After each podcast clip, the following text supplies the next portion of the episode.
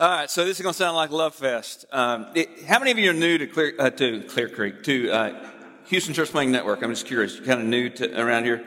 All right, so it's not always like it's going to be today, uh, where we're just talking about ourselves the whole time.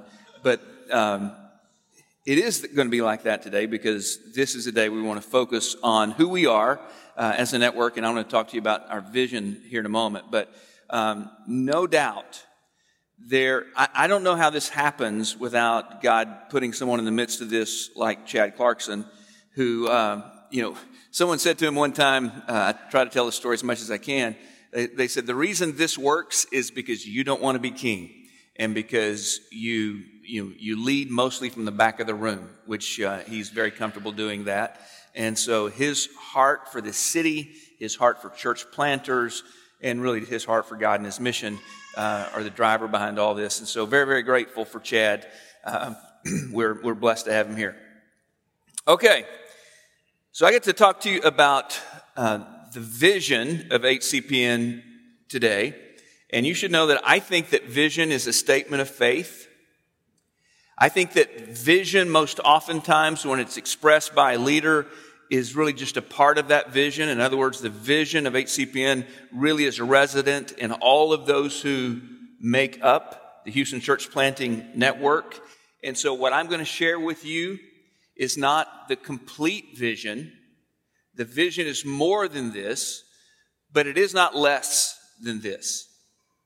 We envision a multiplying movement of church planting churches in the greater Houston area for the glory of God and for the good of the city.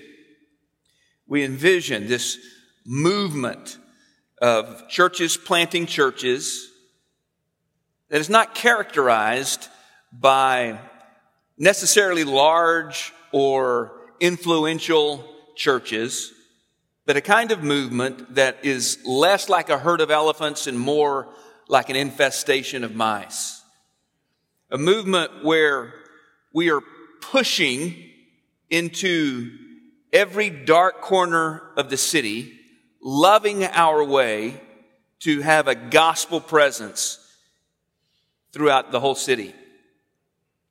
And our prayer is really that God would so do something in Houston that we would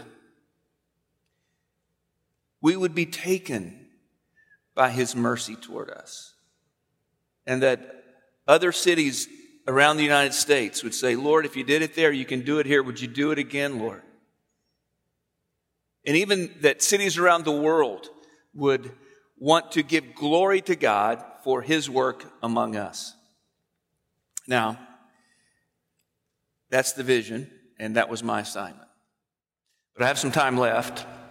So, uh, for the rest of our time, I want to share with you why I think this can happen in our lifetime. Why I, I wake up every day amazed at what God does around us all the time, but really keenly aware of how He really might choose to do this among us in our lifetime. I want to show you how you can participate in that. I want to inspire you to it. I want to invite you to it. I want to include you in it. So, um, there's a we in this room. So some of you are new, and I get that. Maybe you're even part of the we, but I, am going to take the first little bit of our time to talk about why there is a we in this room. Um, we share a city that we love. We're blessed to be in Houston. Uh, you'll notice on the slide here, we get to know a little bit about Houston. Uh, 6.9 million people, the second fastest growing MSA in the United States. Projected 10 million people by 2040, 1.6 foreign, uh, million foreign born citizens in Houston or in the greater Houston area. And uh, that's 220 language groups, 350 people groups. And so, ethnically, within the next decade, Houston will be the city in America that has this equal number of Anglos, African Americans, and Hispanics. So, we're the city in America that gets to try to demonstrate what real unity among the ethnic diversity of a city looks like. Second slide I want to show you says uh, what's going on in our city right now. It's a great season for Houston because it's number one metro for economic growth potential. It's the second best cost of living in the top 10 U.S. cities area in the country. Uh, best seaport in North America. Number three in acreage and parkland and green space is our city. And you didn't know this, did you? It's the number one party spot. So, yeah, uh, that's probably different than what you think it is. The number one party spot uh, is measured by the number of Evites sent out from the people in any one city. So, this is great news. Seriously, this is great news. That we send out more Evites than any other city in America and have for the last three years running. What I hear in that is that in our culture, we have people in our homes which is an open door to the gospel. This is something that's a beautiful thing to celebrate. The other thing that we need to understand is that in this city where God has placed us, this city that we love, we also are located in the United States of America, this city in the United States, with a particular spiritual climate and culture. When Ed Stetzer was here a couple of years ago, he shared with us the trend line for churches in America. And I think this is such a significant piece when he, he talked about 25% other religions and secular people, 25% are cultural Christians, 25% congregational Christians, 25% convictional Christians. I don't think for this group that requires a whole lot of explanation. But when you, you hear that the church is dying in America, he says, no, no, no, hold that for a minute. What's actually happening is the church is being refined in America. It's being redefined in America. Because what was a group of people that were only Christians by culture or because they went to church growing up, they were congregational Christians, we're now living in a culture where people feel safe saying that no, they're not religious at all. They're nones. They have no religion. So they've moved quickly from being nominal Christians to being nones. And even in the area in which I live, you would think, you know, in the you know southeast of Houston that there would be so many people that are just church going people, and yet more than half the population would identify themselves as having no religion whatsoever, even in the area in which I live. So, there's actually some good news with that is that we are no longer entertaining and warehousing nominal Christians, we are mobilizing convictional Christians. And so when we want to mobilize the church to multiply churches in the city, we're in a different posture to do that. We still need to plant churches. I know it's Houston. I know there are churches on every corner, more, you know, mega churches in any city in America and all that kind of stuff. But you'll remember when Daniel Yang was here, if you were here, that 4,000 churches in America will close in the next year. And or about 3,700, I guess the number is, and then 4,000 churches planted. We're, we're, the net increase is 300 churches. I appreciate Josh Ellis and the work that he's done uh, to help us understand that in Houston alone, we need to plant 150 churches a year just to keep up with the growing population of the city. So, this is our context. We share this context. Every one of us. Doesn't matter where you come from, this is home, this is what it's like, this is what the need is. But there's something else about us that makes us a we. Here's what's true of us we've all heard the whisper of the Spirit, the commission of our Lord, that we are uh, called to Him and to His mission and his mission is stated pretty clearly to go and make disciples of all nations. But it doesn't stop there. The Matthew 28 passage says there's something beyond that baptizing them and teaching them. Baptizing them and teaching them implies that there's a church. Who's doing the baptizing? Who's doing the teaching? And this is the movement that we see all through the New Testament. Our call is to make disciples and make disciples that always leads to, implies, calls for the fact that we have churches that are multiplying churches even to the ends of the earth. And so we see this pattern in the Apostle Paul and his strategy. I'll read to you Acts chapter 14, verse 21. and following, it says, They returned to Lystra and to Iconium and to Antioch, strengthening the souls of the disciples, encouraging them to continue in the faith, and saying that through many tribulations we must enter the kingdom of God. And when they had appointed elders for them in every church, with prayer and fasting, they committed them to the Lord in whom they had believed. This is the pattern of the New Testament. As the gospel is spread, people are coming to faith, churches are established, elders are appointed, those churches are strengthened, those churches win people, and those new people are established as new churches, and this is how the kingdom of God is spreading. Inherent in the call to make disciples is the call to plant churches that plant churches. And so we get to be in this room today, which, quite frankly, is very exciting to be in a room um, like this with this many people. And we're here because we want to plant churches that plant churches. You know, we're standing on the shoulders of so many. When I stood here to preach my first sermon, it was 1987. And shortly on the heels of that, there was a prayer movement across our city. That prayer movement, I think, is uh, part of what is bearing fruit today. When uh, pastors and church leaders of all different denominations and ethnicities were getting together and crying out to God to do a work in our city. And one of the things that God did in that whole experience is he, he began to change the relationship that church leaders have with church leaders. And that's why I say that I think part of what we're doing today is standing on the shoulders of some of these who've gone before us. But what they were doing is calling out for unity in the body of Christ. And what we've been doing together is calling out for collaboration among the body of Christ. That we would actually work together in planting churches all across the city. We, we have an emerging identity. It's one of the most compelling things about this whole experience for me is that we have an emerging identity. As we commissioned the uh, finishing residents this last August, I shared with them what I'm about to share with you, and some of the people in the room said, please share that with all the folks at HCPN. And so I want to share it with you now. And uh, I'm asking for a little latitude to be able to, to read what I'm going to say because I want to be precise in my words.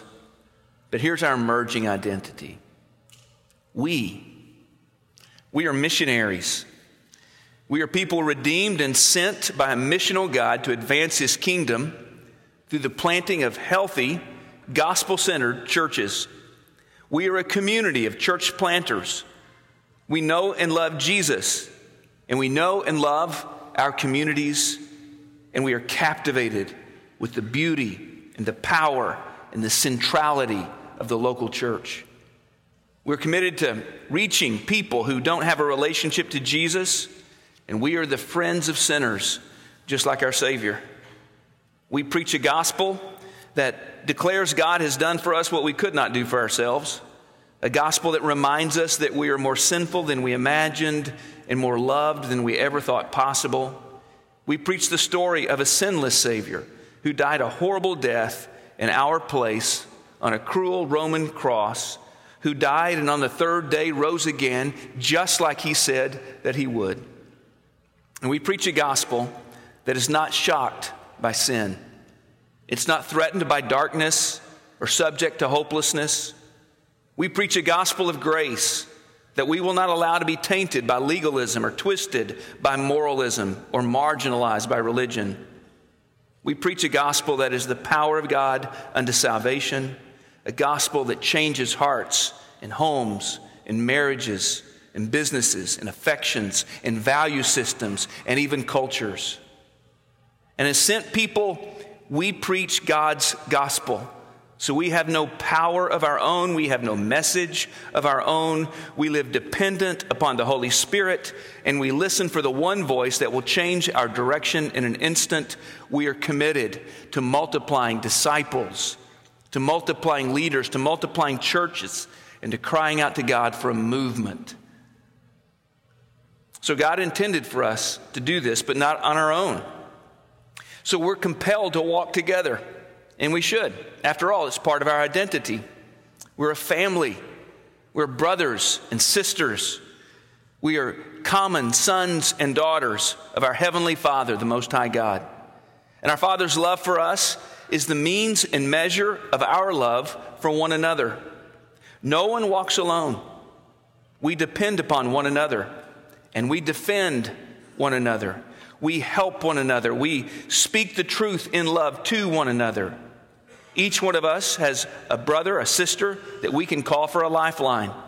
And we're a brotherhood of godly men because we are like our Father. We're healthy people because our Father, our Father's way gives life. And we're trustworthy people because faithfulness runs in our family. We are not competitors. We are not critics. We are not cynics or scoffers. We do not talk about one another, we talk to one another. We are not overly sensitive, and we are not given to bravado or to competition. Rather, we are sober and supportive. My success is your success, and your success is mine. And after all, this is the family business. I mean, unlike competitors in the business world, we gladly embrace collaboration, shared successes. We support one another. We defer to one another. We are brothers and sisters. And because we have been given so much, together sent, together in one family going, we've been given so much. We are stewards. You think of what we steward. Look around you the relationships in this room. And the God of heaven has given us his gospel that changes lives, redirects people. We have untold opportunity all around us. This most diverse city in America, we get to lead out in this city. We, we get to demonstrate what the kingdom of God looks like among a very diverse people. And God has entrusted to us so much that's why we have this opportunity an opportunity to truly collaborate for the kingdom of God. I don't think when I say to you that I, I believe that we could see a movement in our lifetime, I don't think that's an exaggeration in any way, and I'm going to tell you why. Movements are not something we create. I, I know that. I mean, only God can make a movement. But what we know about movements are that movements are about a cause greater than ourselves, and they always include this confluence. In our case, we'd say it's a confluence of the Spirit, where there are leaders and there's opportunity and there's this common stirring of the heart and there's, there's the right people in place. As I said, I, I, think Chad's leadership among us, I think these 24 networks and the leadership of those networks, I think that denominational leaders who are leading in cooperative efforts where once that didn't much happen, it's a pregnant moment, a confluence of the Spirit. And we can make a commitment to do what's necessary to see the key element played out, and that is real collaboration, co laboring in this work that God has called us to. Those realities make collaboration possible. We started HCPN because we believed that collaboration, real collaboration, is not just possible, it brings glory to God. It is the answer to Jesus' prayer about let the whole world see how, how much we're one and we're coming together over the most important things. And so when we started HCPN, there were just a group of beliefs that we gathered around. You know, it's one of the most powerful things you can say as a father, as a leader, when you look at the people and you say, We believe. We believe this. It's a powerful thing. So I'm going to share with you four beliefs And I'm going to say them as something we believe. You'll have to decide if you're part of that we. We believe that church planting is vital for personal evangelism, for church revitalization, and for city transformation. New churches reach new people, lost people. New churches establish relational presence in places where other established churches haven't done so. One of my closest friends, his parents are a long term member of one of the HCPN churches. And uh, so I was in a setting where I'm talking to his 80 plus year old father, and his father tells me, he said, You know, I've been a part of our church for so many years. I remember days when we were really a missional church. And for decades now, we've been focused just on ourselves and our, our own problems. And now, he said, our church is planting churches. He said, there's a buzz in our church about how we can impact our city. And what he was just giving me was a testimony of how when you plant churches, it's a revitalization because it's a call back to mission to live for something beyond ourselves. We believe, number two, local churches plant churches. The locus of multiplication is in the local church. HCPN is not the hope of multiplication. We're simply a nonprofit that helps the church do the work of the church. We're churches that have come together and said, we, we need some help collaborating in ways that you bring your best and I'll bring my best, and together we'll be better than we were alone.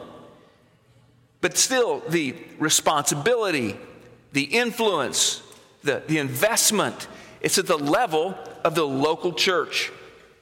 And so, in this movement, our desire is to see every church revitalized to be focused on multiplication, the raising up of church planters. I'll give you a little dream.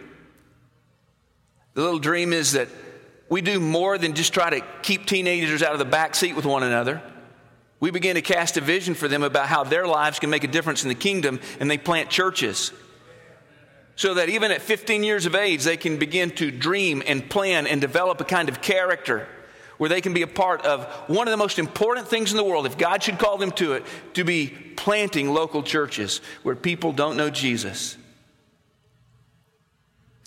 We believe that this is a local church thing. Three, we believe healthy church planters are exponentially more likely to establish healthy new churches. Healthy church planters we are not into just planting churches. Frankly, we've caused a mess in our culture a lot when we just focus on planting churches. We need healthy church planters to plant churches. I look around the room and I see some people that I've known for 30 years. And 30 years ago, we were talking about planting churches. And we made a, a huge discovery I was with a group of people. We were assessing church planters, we were releasing church planters, and the big discovery was this. A lot of people would focus on an area in the cities. Oh, we need a church in that area. And maybe they would even try to get somebody to kind of do all the planning and stuff and get a church going there. Maybe one day we'll find a pastor for that church or whatever. Do you know what the success rate for that kind of model was? 50%. Five year viability with that kind of model, 50%. And when we shifted and began to focus on the health of church planters, the readiness of church planters, that number changed overnight to 95% viability in five years. The network that I'm a part of, Acts 29 Network, we, we found the same thing. If a person is assessed properly, equipped properly, they build their core team as they should, and they finally become a part of the whole family of the network, viability is at 97.77%. Very different when you focus on the health of church planters. And so, that's why when you hear the mission of HCPN, it's about church planters. We are, we are a network of networks committed to strengthening church planters. to multiply churches to reach every man, woman, and child in greater Houston. Our strategy is to raise up, equip, support, send out, care for, walk with church planters, because that's who plants healthy churches. Our whole structure here. If you're new around here, usually in this setting, uh, we have some inspiring speaker who is going to build up church planters in the room. We would give time for church planters to look at each other across the table and say that thing that every church planter needs to hear very regularly You're not crazy. For every church planter who feels really alone, to have someone call their name to God in prayer and someone who understands the challenges of planting a church. So vitally important. That's what this is about. So that then when we pray for our city, it melds our hearts together for the sake of our city, but it also causes our arms to go around each other so that we can share this mission for the sake of the city. We develop collaborative residencies because even in some of what I would call our high resource churches, we feel like we need help with one another in order to best equip church planters to plant churches. And so, we aspire to see this proliferation of collaborative residency programs throughout the city. Foundational residencies, which are just simply about what are some general models for planting churches. We don't have those. Functional residencies. What's our model? What's the model of this church that you're serving with? And then finishing residencies where we're trying to help a church planter answer the question what's my model going to be? How am I going to lead the church that I am planting to be a, a mission a missional people to this specific community where I'm planting this church? And you got to know our vision is not just to do what we've done, to have one English speaking finishing residency when we have so many different language groups and people groups in our community. Our city needs um, leaders who will train the communities that our English speaking model is not going to reach. Number four, this is where it all comes together. We believe collaboration is the best opportunity to see a multiplying movement of church planting churches. Collaboration glorifies God. It is a modern day apologetic. Surely, if there's any community on the face of the earth that would come together with such generosity, such sharing, such love, such graciousness, such collaboration, it would be the people of God. It increases our capacity. More than 25 years ago, I sat in a breakout. Some of you have heard me tell this, but it's so profound for me. Um, I was in a breakout session at a conference here in our city. And Paul and Steve Johnson, maybe you know those guys, um, they, they shared their vision for a church planting movement. At that time, it was a brother who planted a church, and his brother planted a church. And they agreed together that with God's help, they were going to raise up a church planter, and those two churches were going to work together to support that church planter. And then all three of them are going to raise up church planters. And you know where this is going just a multiplying movement where they're going to invest in raising up and sending out church planters. And I remember voicing a prayer in that little breakout Dear God, let me be part of something like that in my lifetime. Let me be part of something like that in my lifetime. I was the pastor of this church. And I'll talk more about that in a little bit, but um, I would describe it at that time as an aging, inward, conflicted congregation.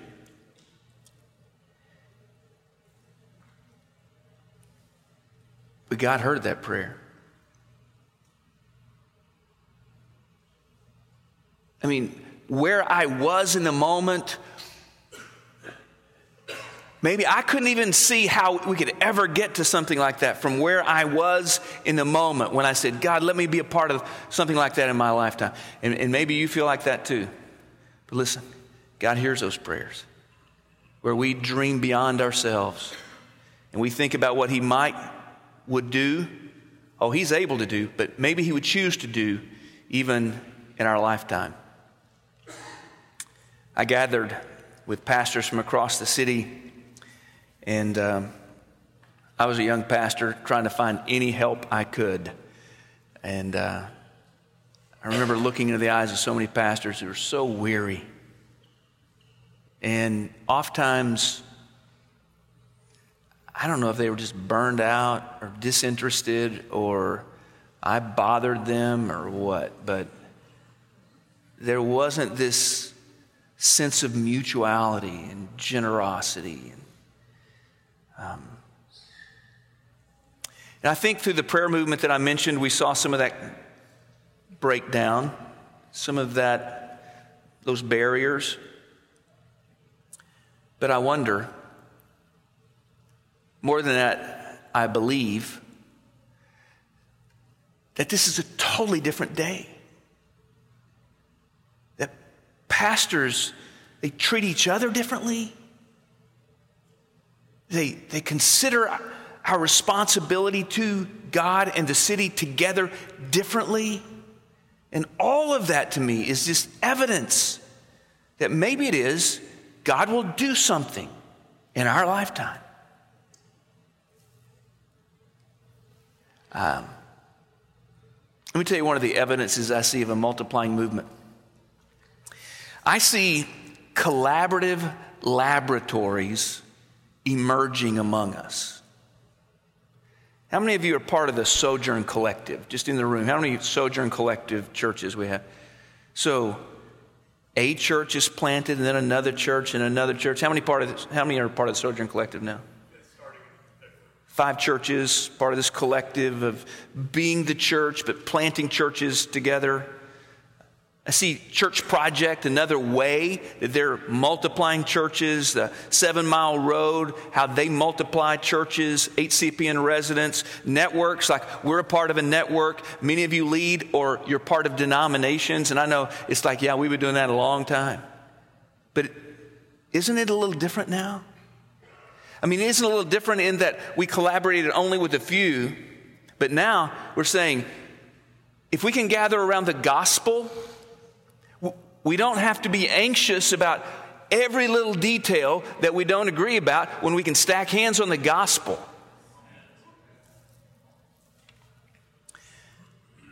One of the evidences that I see is just the spark and the fire of older established churches who are rising up to share experiences and resources. There seems to be a, a new flame in the hearts of men and women to carry a gospel responsibility into their geography. 25 years ago, when I pastored this church, the community was declining, and it was on the community was on the verge of rebound, but frankly, the, the church was not in a good place. And uh, I was here for six years, so I, I, get to own some of that, right? And, uh, and yet, through the years, I realized that the whole time I'm thinking nothing's ever going to happen at that church, that God was raising up little guys that were probably playing in the backyard and having mama kiss their boo boos when they fell down. God was raising up those guys to lead this church. And today they are the sons of thunder. I mean, um, James and John, uh, John and James, they. Um, have done an incredible job here. This church is on mission. New, fresh things are happening in this congregation. There is, uh, they're going to change the name of this church next September to New Day Church. And uh, if you've ever been in a Baptist church, that is some doing. there is a God, you know. Um,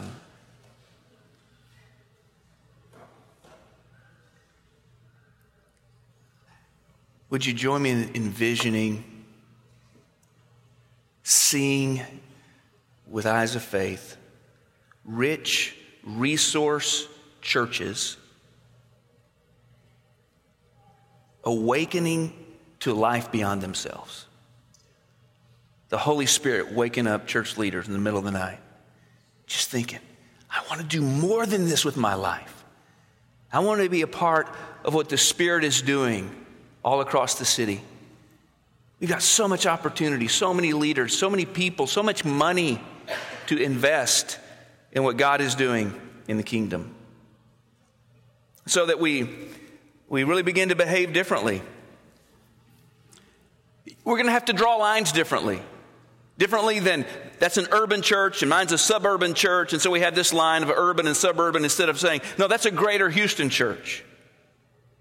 And so that, that's a wealthy church. No, that's a black church. And so what about, what about having the kind of collaboration where churches like mine have relationships with churches in the urban core of our city who are different ethnicity and so, guess what? We get to model what the kingdom looks like when we're relating to someone who doesn't look just like us. But we all bring our best to the table together to strengthen each other, to build each other up, to assume the best of one another. I see this room changing in color. I mean, I, I love the fact that uh, there are a lot of folks in this room. This room must reflect our city. The leaders that stand up in front of this room should reflect our city. This is where we have to go. And the only way that happens is if we begin to have such a desire for that, that we reach into communities that don't look just like us and we begin to build each other up and lift each other up and give opportunities to one another until we just say, Look what God has done in making us look like His kingdom. Clear Creek, the church that I pastor, has planted 45 churches across the city. That's, that's not right. We have, we have helped plant 45 churches across the city, uh, 300 churches around the world. And uh, I say that to you, and in the next breath, I'd say, and that's addition. And that's not going to work. We're never going to get there that way. We have to move from addition to multiplication.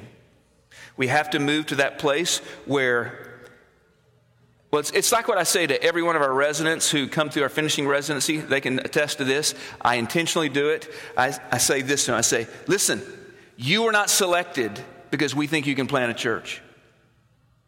You are selected because we're crying out to God for a movement of church planting churches, a multiplying movement. And so May you plant a church, but may you plant a church that's raising up church planters and participating in, church, in planting churches to the ends of the earth. And starting right here in Greater Houston. So here's the deal Will you help? Will you carry the burden? Will you cast the vision? Will you pray earnest prayers? Will you equip qualified people? We need people who believe in our lifetime that God will release an infestation of churches across the city that will love their way into every dark corner of human brokenness with the good news and good deeds of Jesus. And we need people who will commit to this whole multiplying movement by investing some of your life. The elders of our church allowed me to invest 20% of my time in church planting. You've, you've seen board members who are part of this, um, others who are leaders by training those who are you know, preparing to be residents or, or are residents preparing to plant a church. Um, it is investment that is going to translate into real collaboration. We can't do this alone. We can do more together. Since we started HCPN,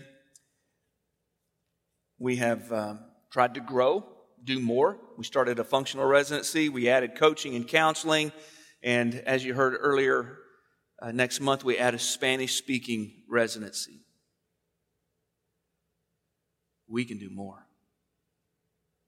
So I'm asking you to embrace a wholehearted kind of collaboration. Let me give you an idea of what I think that could include. Here are some ways that you can use your influence that would help really our whole city focus on collaboration to establish a multiplying movement of church planting churches. You can preach it. When's the last time you preached on your church planting a church or your church planting a church as a part of a multiplying movement of church planting churches. You can preach it. Your church can contribute financially to HCPN so that we can provide diverse residencies in the future. We're funded totally by local churches, and honestly, it's probably not about the money. Now, if you have a lot of money, okay, it's about the money. But just kidding. No, it's, it's for your church. It may not be, be about the money. It may not be about the amount of money you give. You know what it's going to do? It's going to create a conversation in your church about where you invest money, about what's important to you. Because you start spending money about, in your church, and people are going to start asking questions. Your church can embrace collaboration for a multiplying movement of church planting churches as a part of your corporate vision. Here's what we want to do as a church. You got a thousand things going on. You can say, and we're going to work with churches all across our city to plant churches.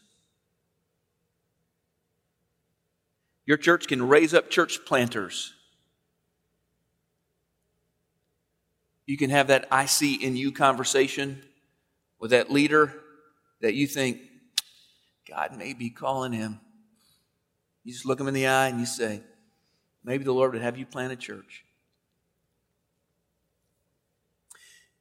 Your church can resource church planters with financial support, prayer support, or by offering available space. So I, am not saying give some money to HCPN. I'm saying find a church planter support him. Give him money. Pray for him. Send some people his way. Your church can send people with a church planter. And then some of you can invest in church leaders in the future. I started with a simple statement. I said, We envision a multiplying movement of church planting churches in the greater Houston area for the glory of God and for the good of the city. Do you believe that could happen? Ephesians chapter 3 verse 20 says, Now to him who is able to do far more abundantly than all that we ask or think, according to the power at work within us, to him be glory in the church and in Christ Jesus throughout all generations forever and ever. Amen. Far more abundantly than we ask or think. Will you ask? Imagine this. And believe it. Let's believe it together. We collaborating for a multiplying movement. That's my prayer.